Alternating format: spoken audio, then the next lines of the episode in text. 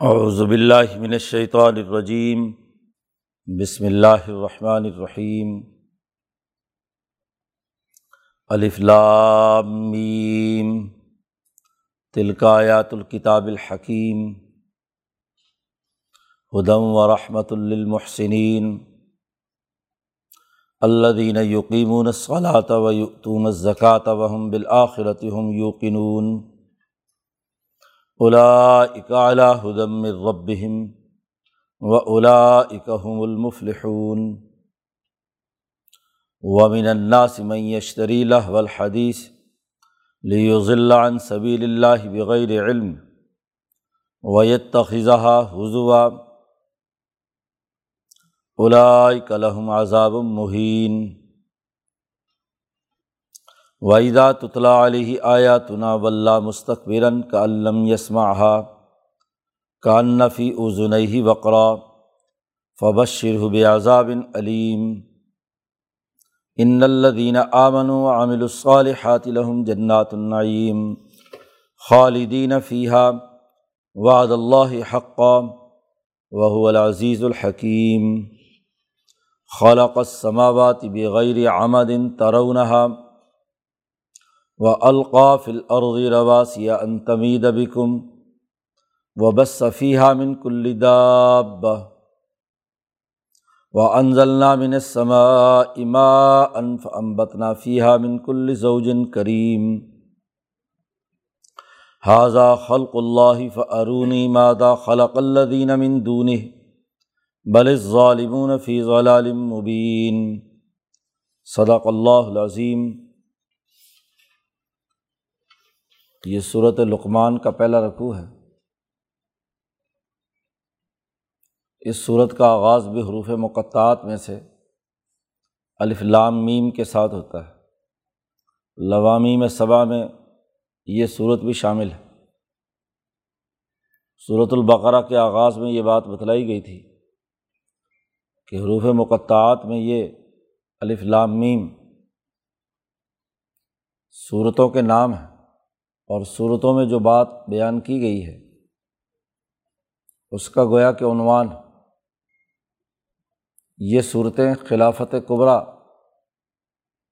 قومی اور بین الاقوامی نظام قائم کرنے کے حوالے سے ایک جامع اور مکمل پروگرام دیتی ہے۔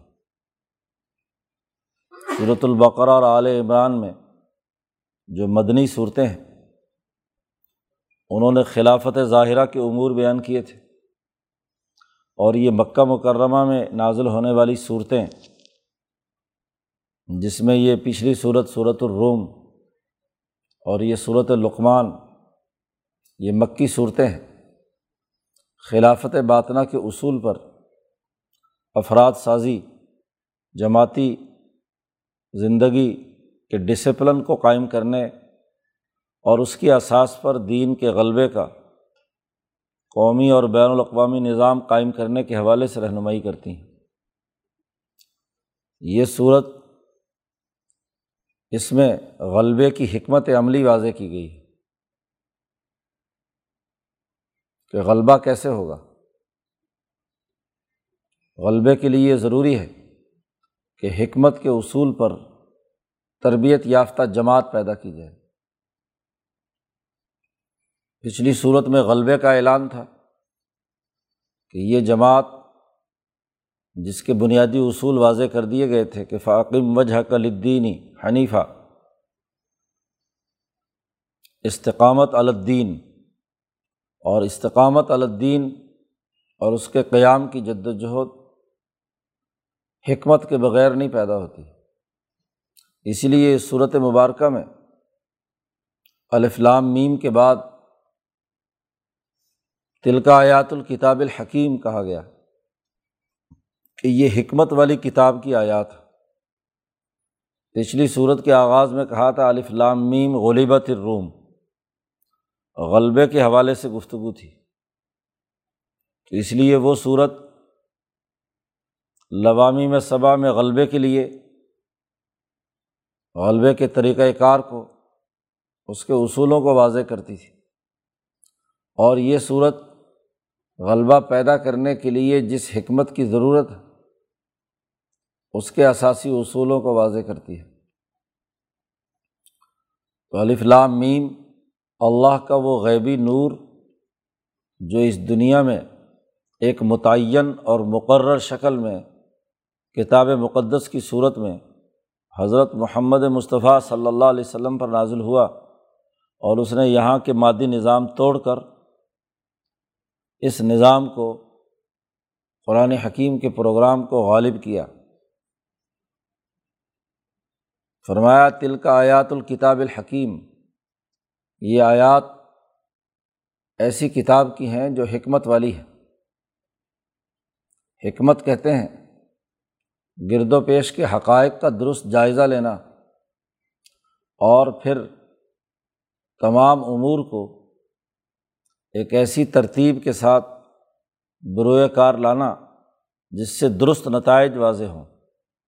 معرفت الاشیائی کما ہیا و وضع اعلیٰ محل علیہ ثواب یہ حکمت کی تعریف تو کتاب حکیم ہے اور حکمت کی باتیں بیان کرتی ہے۔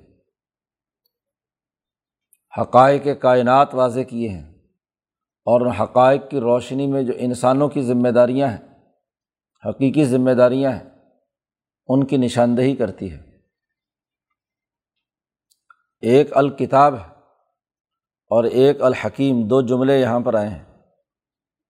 مولانا عبید اللہ سندھی فرماتے ہیں کہ کتاب قانون ہے اور حکمت قانون کی روح ہے۔ جو حکم جاری کیا گیا ہے جو آڈر پاس کیا گیا ہے کسی کتاب میں، اس کی حکمت کیا ہے؟ اس کا راز کیا ہے؟ اس کی روح کیا ہے؟ کیوں یہ حکم پورا کرنا ضروری ہے؟ اس سے کیا نتائج مطلوب ہیں؟ تو حکمت قانون کی روح ہے اور کتاب قانون ہے۔ تو دونوں باتیں بیان کر دیں۔ الکتاب الحکیم۔ یہ حکم بھی بیان کرتی ہے۔ نماز پڑھو، روزہ رکھو، عدل کرو، سچ بولو، حکم دیتی ہے۔ قانون نافذ کر رہی ہے۔ اور سچ کیوں بولو؟ عدل کیوں کرو؟ کیا مقاصد ہیں اس کے؟ نماز کیوں پڑھو؟ تو اس کی حکمت بھی واضح کرتی ہے۔ اس قانون کی روح بھی بیان کرتی ہے۔ کہ یہ عمل اپنی روح کے مطابق سر انجام دینا چاہیے۔ اگر کسی قانون کی روح نکل جائے، صرف رسم باقی رہے، تو وہ نتائج نہیں دیتا۔ ظاہری شکل و صورت ہو، لیکن جس مقصد کے لیے وہ قانون نافذ کیا گیا ہے، وہ مقصد پیش نظر نہ ہو، مقصد حاصل نہ ہو رہا ہو، تو وہ قانون کھوکھلا ہوتا ہے۔ اس لیے یہ کتاب ایسی کتاب نہیں ہے کہ پڑھ کر رکھ دی بس۔ یہ کوئی ناول افسانہ، قصے کہانی کی کتاب تھوڑا ہی ہے کہ محض دل پشوری کرنے کے لیے پڑھ لی۔ نہیں، یہ کتاب الحکیم ہے۔ قانون کی روح پر عمل درآمد کرنے کے لیے یہ قوانین بیان کرتی ہے۔ قانون بھی بیان کرتی ہے کہ اس کی ظاہری شکل برقرار رکھی جائے اور اس کے جو مقاصد اور اہداف ہیں جو اس کے پیچھے روح کار فرما ہے، اس کی اہمیت بھی واضح کرتی ہے۔ ہدم و رحمت المحسنین یہ ہدایت اور رحمت ہے محسنین کے لیے، جو صفت احسان حاصل کرنا چاہتے ہیں۔ اللہ کی عبادت اس کو دیکھ کر یا اس کے دیکھنے کے تناظر میں کرتے ہیں۔ وہی جو احسان کی صفت کی تعریف نبی اکرم صلی اللہ علیہ وسلم نے کی جبریل امین نے حضور سے پوچھا تھا کہ مل احسان احسان کیا ہے؟ کہ تم اللہ کی عبادت کرو کہ گویا کہ تم اللہ کو دیکھ رہے ہو۔ اور اگر یہ ممکن نہیں تو کم از کم یہ تو ہو کہ اللہ مجھے دیکھ رہا ہے۔ اب جتنے بھی اعمال قانون کی شکل میں اس کتاب نے نافذ کیے ہیں۔ وہ تمام اعمال اس روح کے ساتھ سر انجام دینا کہ اللہ مجھے دیکھ رہا ہے۔ تو یہ محسن کی صفت وہی محسنین ہے ایک محسنین ہے اور ایک اس صفت احسان کے منکر کافرین ہیں جو طبعین اور نجامین کی ملت سے تعلق رکھتے ہیں۔ تو محسنین جو صفت احسان حاصل کرنا چاہتے ہیں، اللہ تک پہنچنا چاہتے ہیں۔ یقین کے سفر پر کامیابی کے ساتھ گامزن ہونا چاہتے ہیں۔ ان کے لیے حکمت آمیز، یہ قانون ہدایت بھی ہے اور رحمت بھی ہے۔ جو صفت احسانی حاصل نہ کرنا چاہتے، کوئی مادی اور طبیعتی قوانین کے تحت سفر کرنا چاہتے ہیں۔ جو محض علم نجوم کے تحت زندگی بسر کرنا چاہتے ہیں۔ جو اللہ کو نہ پہچانتے ہیں، نہ اللہ کی طرف سفر کرنا چاہتے ہیں، تو ان کو یہ کتاب کیا ہدایت دے گی؟ ہر کتاب کا ایک بنیادی موضوع ہوتا ہے۔ میڈیکل سائنس کی کی کتاب ڈاکٹر کے لیے کیا فائدہ مند ہے؟ انجینئر کے لیے کیا فائدہ مند ہے؟ کچھ نہیں۔ اپنے اپنے شعبے کی بات۔ تو جو لوگ اس طبیعتی دائرے سے اوپر اٹھ کر اور اس فلکیاتی دائرے سے اوپر اٹھ کر مالا اعلیٰ اور ذات باری تعلیٰ کی طرف سفر کرنا چاہتے ہیں، محسنین ہیں۔ یا دوسری جگہ پر اسی کے لیے متقین کا لفظ استعمال کیا، جیسے صورت بقرہ میں حد المطقین تو جو تقوا حاصل کرنا چاہتے ہیں، ان کے لیے ہدایت بھی ہے اور رحمت بھی ہے۔ ہدایت کا تعلق علم و شعور سے ہے اور رحمت کا تعلق اس کے عمل اور اس کے نتائج سے ہے۔ تو ہدایت بھی ہے، راستہ بھی صحیح دکھاتی ہے، منزل مقصود تک پہنچانے کا پورا پروگرام بھی دیتی ہے اور ان محسنین کے لیے رحمت بھی ہے کہ اس کی اساس پر رحمت والا نظام انہیں سجھاتی بھی ہے اور اس کا عملی نظام قائم کرنے کا طریقہ بھی بتلاتی ہے۔ تو محسنین کے لیے یہ ہدایت بھی ہے اور رحمت بھی ہے۔ کون ہے محسن؟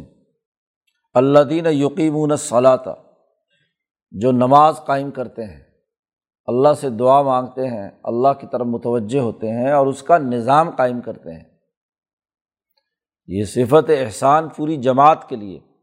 اور جماعت کے ساتھ جب نماز پڑھیں گے، نماز کا نظام قائم کریں گے اللہ کی عبادت اللہ کے تعلق سے کریں گے، تو یہ محسن ہے۔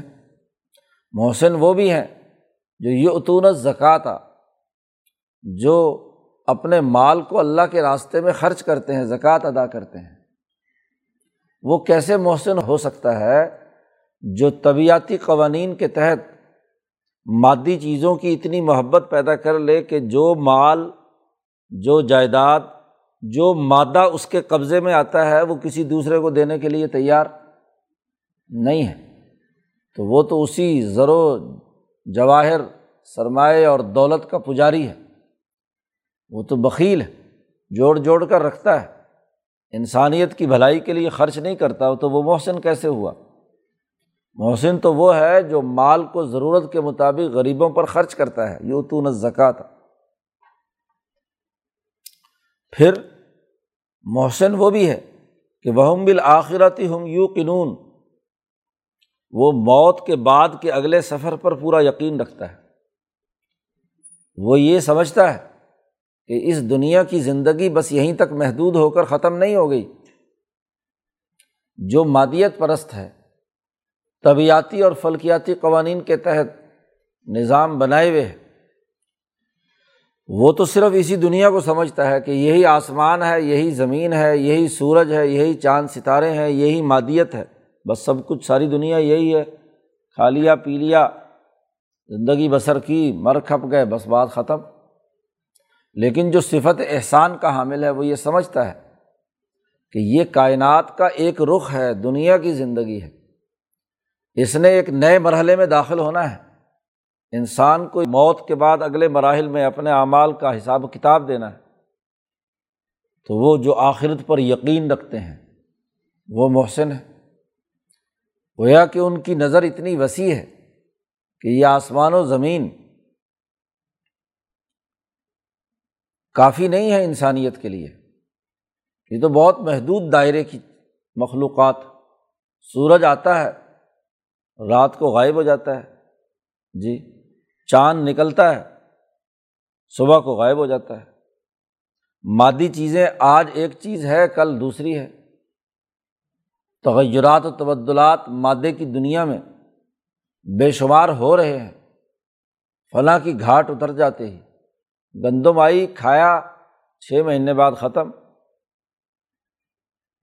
ادھر سے منہ میں ڈالی اور ادھر سے فارغ۔ چوبیس گھنٹے زیادہ سے زیادہ جسم میں رہے گی، بس۔ تو جو چیز فنا کی گھاٹ اتر رہی ہے، کیا زندگی صرف یہی ہے؟ انسان اس زندگی سے ماورا اگلے مراحل پر یقین رکھتا ہے تو وہ محسن ہے۔ یہ تین صفات بیان کی ہیں محسنین کی۔ یہ صفت احسان کے حامل، اللہ سے تعلق کے حامل لوگ، ان کے لیے یہ کتاب ہدایت اور رحمت۔ ہے اعلیٰ ہدم ربہم، یہی وہ لوگ ہیں جو اپنے رب اور اپنے پروردگار کی طرف سے ہدایت پر ہیں۔ وہ اولائی کا حم المفلحون، یہی وہ لوگ ہیں جو کامیاب ہیں، جن کے لیے بقا ہے، فلاح ہے۔ فلاح کا لفظی ترجمہ بقا، صاحب جلالین نے الفلاح بمانہ البقا کے ساتھ ترجمہ کیا ہے کہ بقا ہے۔ تو باقی وہی رہے گا جو اس نقطۂ نظر کے مطابق صفت احسان کا حامل ہو اور وہ اس احسان کے حصول کے لیے اس کتاب سے ہدایت اور رحمت حاصل کرے۔ اب حکمت یعنی قانون کی روح اور قانون دونوں مل کر ہدایت اور رحمت بنتے ہیں محسنین کے لیے۔ امین الناس میشتری لہ الحدیث۔ لوگوں میں سے کچھ لوگ ایسے ہیں جو باتوں کا کھیل خریدتے ہیں۔ لہو الحدیث۔ کھیل تماشے کی باتیں۔ جو محض وقتی طور پر لذت بخش ہیں۔ اس کو خریدتے ہیں اللہ کی طرف سفر کی جو آیات اور کتاب مقدس کے جو احکامات ہیں انہیں بیچ کر۔ یا دنیا کی مادی زندگی کے پیچھے ہی پڑے ہوئے ہیں، اسی کی خریداری میں مشغول ہیں، جان، مال، ہر چیز اسی میں خرچ کر رہے ہیں۔ لہو الحدیث بڑا جامع جملہ استعمال کیا۔ یوں تو یہاں وہ واقعہ بیان کیا جاتا ہے۔ کہ جو مکے کے تاجر ایران اور فارس کے علاقے میں گئے اور وہاں سے قصے کہانیاں لے کر آ گئے اور کہا کہ یہ محمد مصطفیٰ صلی اللہ علیہ وسلم تمہیں نماز پڑھنے، زکوٰۃ دینے، تمہارا مال کم کرنے اور اس طرح کی باتوں میں تمہیں مشغول کرتے ہیں، میں تمہیں قصے سناتا ہوں۔ جی رستم کے، کسرا ایران کے بڑے بڑے بادشاہوں کے کہ کتنی دولت کے انبار انہوں نے جمع کر لیے، کیا کچھ کر لیا۔ تو یہ محمد صلی اللہ علیہ وسلم تمہیں قصے سناتے ہیں، آد و سمود کے، تباہی کے، بربادی کے۔ میں تمہیں ترقیات کے قصے سناتا ہوں۔ جی؟ تو جب سامراجی نظام قائم ہوتا ہے، تو جو دنیا کی خوش نما بظاہر تہذیبیں اور ثقافتیں ہیں، ان کے قصے سنائے جاتے ہیں بیچارے کمزور لوگوں کو کہ انقلاب نہ لاؤ۔ یہ دیکھو امریکہ برطانیہ کے قصے سنو، کتنے خوبصورت ملک ہیں، کیا ترقی کی ہے۔ یہ مولوی صاحبان ہر وقت ہاں جی جہنم کے تذکرے کرتے ہیں، آد و سمود کے قصے سناتے ہیں۔ اس نے بھی ایسی ساری کہانی مکہ مکرمہ میں شروع کی۔ تو مفسرین کہتے ہیں، یہ آیت اس وقت نازل ہوئی۔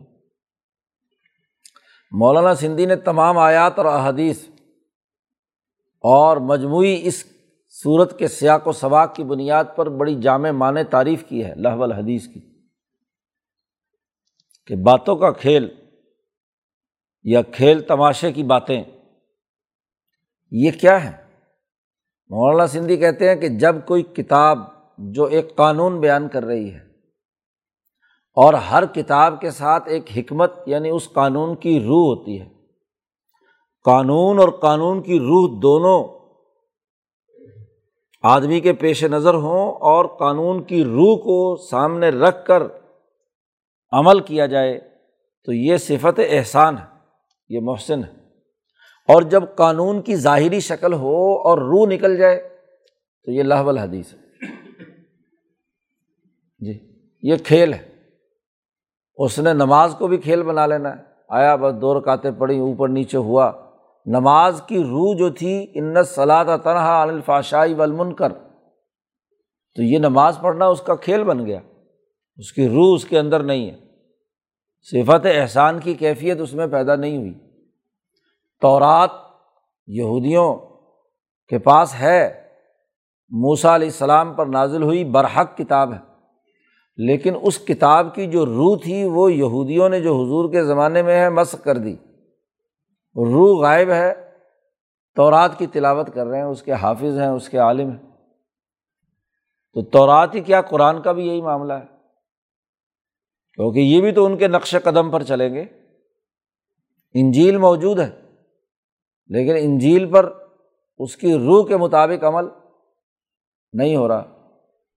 قرآن موجود ہے، حلق سے اوپر اوپر منافقین قرآن پڑھتے ہیں۔ لیکن حلق سے نیچے نہیں اتر رہی، اس کے نزول کا جو اصل مقصد تھا، وہ پورا نہیں ہو رہا تو لاہول حدیث ہے۔ انہوں نے قرآن کو کھیل تماشا بنا لیا۔ وہ انسانیت کی ترقی کا باعث نہیں ہے، وہ صفت احسان میں ترقی کا ذریعہ نہیں۔ کوئی بھی وظیفہ اگر حلق سے اوپر محض رسم بنا کر کیا جائے اور اس کی روس کے اندر موجود نہ ہو، معنیٰ کا لحاظ نہ ہو، اس کے ذریعے سے ترقیات نہ ہو، تو لاہول حدیث ہے۔ تو مولانا نے کہا کہ ہاں اس میں وہ واقعہ بھی شامل ہے کہ قرآن کے مقابلے میں فارس اور ایران کے قصے سنانا، اب اپنے آپ دعویٰ کر رہے ہیں مکے والے کہ ہم ابراہیم کی اولاد ہیں اور ان کے نظریے پر ہیں۔ خانہ کعبہ کی عظمت بھی ان کے دل میں ہے، طواف بھی کرتے ہیں، لیکن لاہول حدیث ہے۔ غفلت ابراہیم کا نظریہ نہیں ہے، اسماعیل علیہ السلام کا نظریہ نہیں ہے۔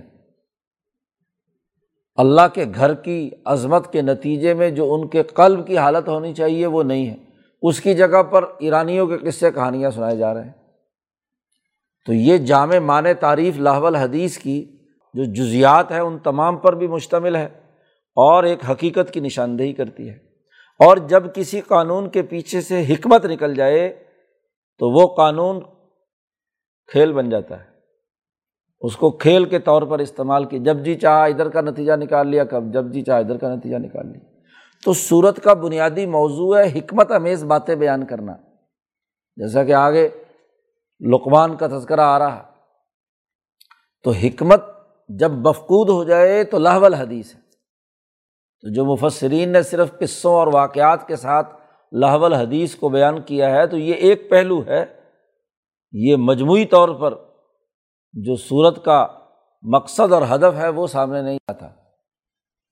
تو وہ قانون جس کی روح نکل جائے، وہ لاہول حدیث تو لوگوں میں سے جو لوگ لاہول حدیث خریدتے ہیں، کس لیے؟ لیوز اللہ صبیر اللہ بغیر علم۔ تاکہ اللہ کے راستے سے لوگوں کو بغیر کسی علم کے گمراہ کریں۔ چونکہ یہ قصے کہانیوں کی کتابیں ایران سے خرید کر وہاں لے گیا تھا مکہ۔ جی تو اس لیے اسی تناظر میں قرآن حکیم نے یہ آیات نازل کی کہ یہ لوگ لاہول حدیث خرید رہے ہیں۔ لیوز اللہ عن صبیر اللہ بغیر علم، اللہ کے راستے سے بغیر کسی علم کے چلو کوئی علمی بنیادیں ہوں تو پھر بھی بات ہے۔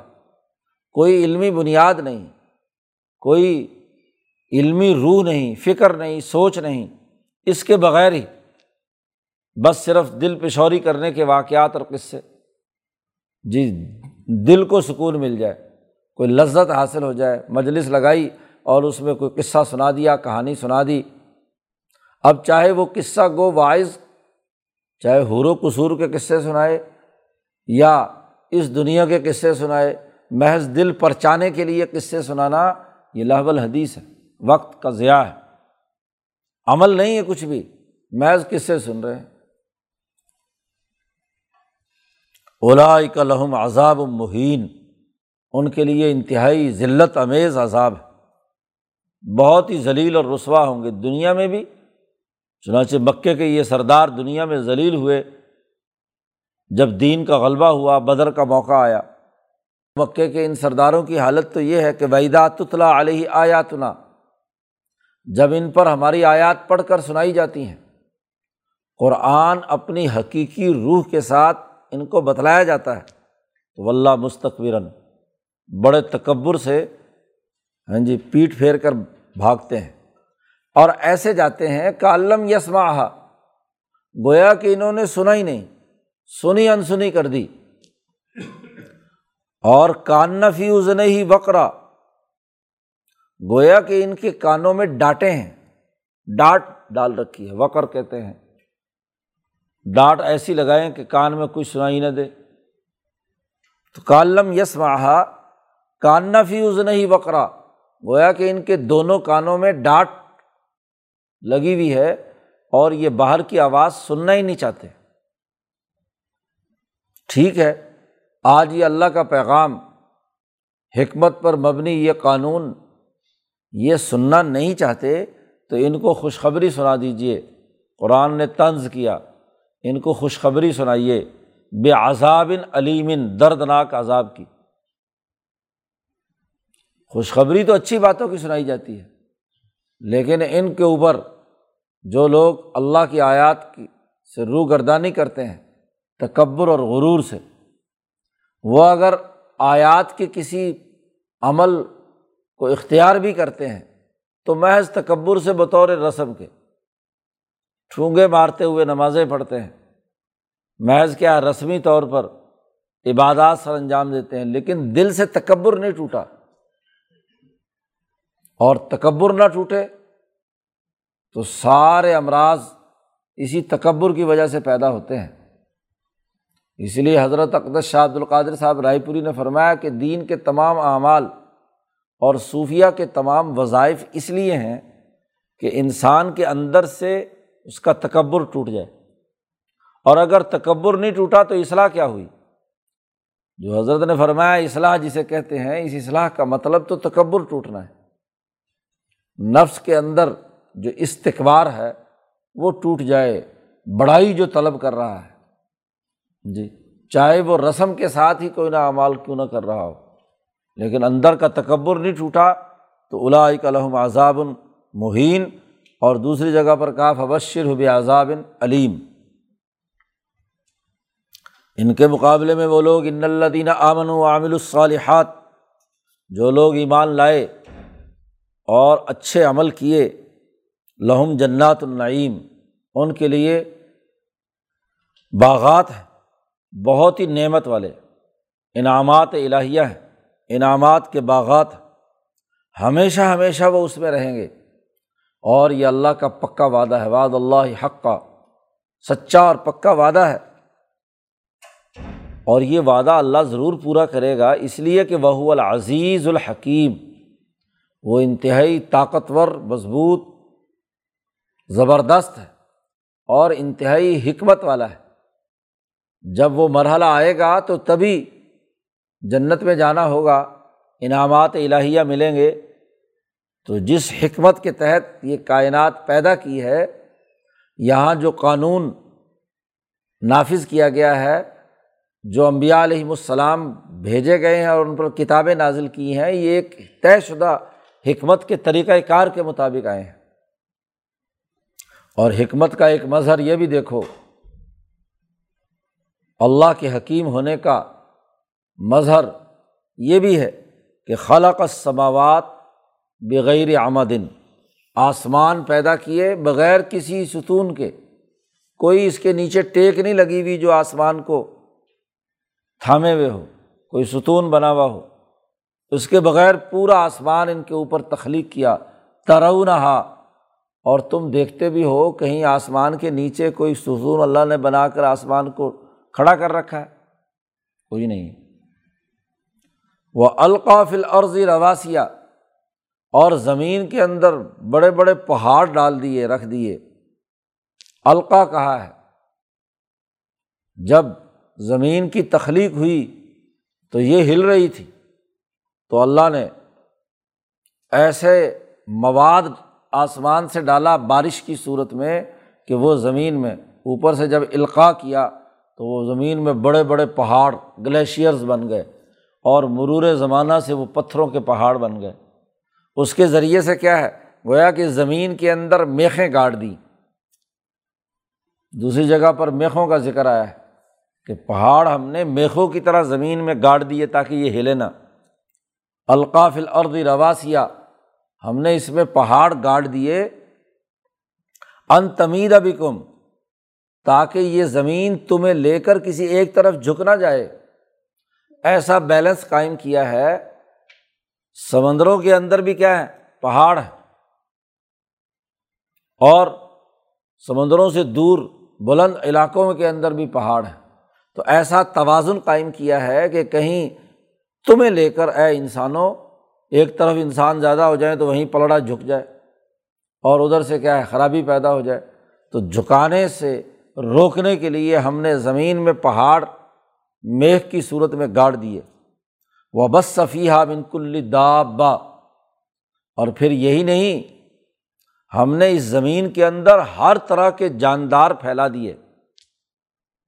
ہر ایک جاندار انسان کے لیے فائدہ مند ہے۔ جی آج جو وبائیں اور مصیبتیں آ رہی ہیں، انسان نے ہاں جی کیمیکل چھڑک کر بہت سے جانور جو انسان کے لیے مفید تھے، بہت سے بیکٹیریاز جو انسان کے لیے ترقی کا باعث تھے یا اس کائنات میں انسان کا فضلہ کھاتے تھے، اس کو مروا دیا۔ جی اب ان کے مروانے کے نتیجے میں کیا ہے؟ اب وہ تمام خرابیاں جو جراثیم ہیں وہ اسی طریقے سے سوسائٹی میں موجود رہتے ہیں اور وہ بگڑ کر نئی سے نئی شکلیں، نئے سے نئے وائرس، نئے نئے نئے سے نئے بیکٹیریا کی صورت میں کیا ہے؟ سوسائٹی میں مسلط ہو رہے ہیں۔ شاہ صاحب نے اس پر تفصیلی کلام کیا ہے کہ جب انسانیت کا شر سوسائٹی کے اندر پھیلتا ہے تو وہ نئے سے نئے وباؤں کی شکل اختیار کرتا ہے۔ اور اس کی جامع ترین شکل انسانیت کے ہی گناہوں اور جرائم اور شر کی وہ دجال کی صورت میں ظاہر ہوگی۔ تو یہ بس صفیہ من کل دابا ہم نے زمین میں ہر طرح کے جاندار رکھے ہیں اور کوئی جاندار ایسا نہیں ہے جو انسانیت کے لیے کوئی نہ کوئی خدمت کا سر انجام دے رہا ہو۔ جی جنگلوں کے اندر بھی جو جانور مر جاتے ہیں، اب وہ اگر جنگل میں برقرار رہیں تو پوری ہاں جی جنگل کی آب و ہوا بگڑ جائے۔ تو وہاں درندے پیدا کیے، وہاں دوسرے جانور پیدا کیے جو اس طرح کی چیزوں کو نوچ کر کھا جاتے ہیں۔ ہاں جی چیل پیدا کی جو ایسے مردار کو کھا جاتی ہے، اس کی وہ غذا بنا دی۔ اور اگر وہ بدبو پھیلتی اور وہ مردار، تو اس کے ذریعے سے جو بیکٹیریاز پوری سوسائٹی کے اندر انسانیت کے لیے تباہی اور بربادی کا باعث بنتے تو وہ خرابی پیدا ہو جاتی۔ آج چیلیں ختم کر دیں تو ہر شہر کے باہر کوڑے کے ڈھیروں سے جو نئے نئے وائرس اور نئی نئی بیکٹیریاز پیدا ہو رہے ہیں، امراض پیدا ہو رہے ہیں، وہ سوسائٹی میں پھیل رہے ہیں۔ تو ہر طرح کا جاندار ہم نے پیدا کیا تاکہ یہ انسان محفوظ رہے۔ پھر وہ انضلنا منسما ایمان ہم نے آسمان سے پانی برسایا۔ فامبت نا من کل زوجم کریم، ہم نے اس زمین کے اندر سے بڑا ہی خاص قسم کے جوڑے معزز اور محترم جن سے کرامت چپکتی ہے، عمدہ ترین پھل جو انسان کو بھی عزت اور طاقت دیتے ہیں۔ آم کا پھل ہے، سیب ہے، انگور ہے، انار ہے، طرح طرح کی چیزیں ہم نے جوڑے جوڑے پیدا کیے۔ حاضہ خلق اللہ، یہ اللہ کی تخلیق ہے۔ فرونی مادہ خلق اللہ ضلع مندونی ہی مجھے بتلاؤ کہ اللہ کے مقابلے میں جن خداؤں کو تم پوچھتے ہو، انہوں نے کیا پیدا کیا ہے؟ بتلاؤ۔ حکمت کا اصول تو یہ ہے، حقیقت تو یہ ہے کہ کائنات کی یہ تمام چیزیں اللہ نے پیدا کی ہیں اور پھر اللہ کا انکار کرنا۔ اور جنہوں نے کچھ پیدا نہیں کیا، ان کو تم مانتے ہو۔ تو یہ تو حکمت کے خلاف بات ہے۔ یہ تو حقائق کائنات سے متصادم بات ہے۔ فعرونی مجھے ذرا دکھلاؤ تو صحیح کہ مادہ خلق اللہ دینہ مندونی ہی اللہ کے علاوہ کسی اور جن کو تم خدا بنا کر پوج رہے ہو، اس میں سے کسی نے بھی کوئی چیز پیدا کی ہو۔ اور جو حقائق کا انکار کرے تو وہ ظالم ہے۔ بل ظالمون فی ضلال مبین، بلکہ یہ ظالم لوگ واضح گمراہی میں ہیں۔ واضح گمراہی میں پڑے ہوئے ہیں۔ حکمت بھی چھوڑ دی، کتاب کا بھی انکار کر رہے ہیں۔ قانون کو بھی نہیں مانتے اور حکمت کو بھی نہیں مانتے۔ اور کچھ لوگ وہ ہیں جو ظاہری طور پر کچھ چیزوں کو مانتے ہیں لیکن کھیل تماشے میں مبتلا ہے تو یہ تمام کی تمام باتیں، یہ غیر حکیمانہ ہیں۔ تو اس پہلے رقوع میں حکمت کی اہمیت اور اس کے جو متصادم رویہ لاہول حدیث والا ہے، اس کا فرق اور امتیاز بیان کیا اور پھر ایک مثال سے اسے واضح کر دیا کہ حکمت کے اصول پر اللہ نے کائنات پیدا کی ہے اور اللہ کے مقابلے میں جتنی بھی باتیں تم کر رہے ہو، وہ اللہ الحدیث ہے اور انہوں نے کچھ پیدا نہیں کیا۔ تو اس پہلے رقوع میں حکمت کی تعریف، حقیقت اور اس کا جو متقابل ہے، اس کا تعارف کرا کے اس کی وضاحت کر دی۔ بنیادی طور پر۔ اب اس حکمت کے اصول پر امبیا اور حکمان انسانیت کے لیے کیا نصیحتیں، کیا حقائق اور کیا اصول بیان کیے ہیں، وہ اگلے رقوع سے اللہ نے بیان کرنا شروع کیا ہے۔ اللہ تعالیٰ قرآن حکیم کو سمجھنے اور اس پر عمل کرنے کی توفیق عطا فرمائے۔ اللہ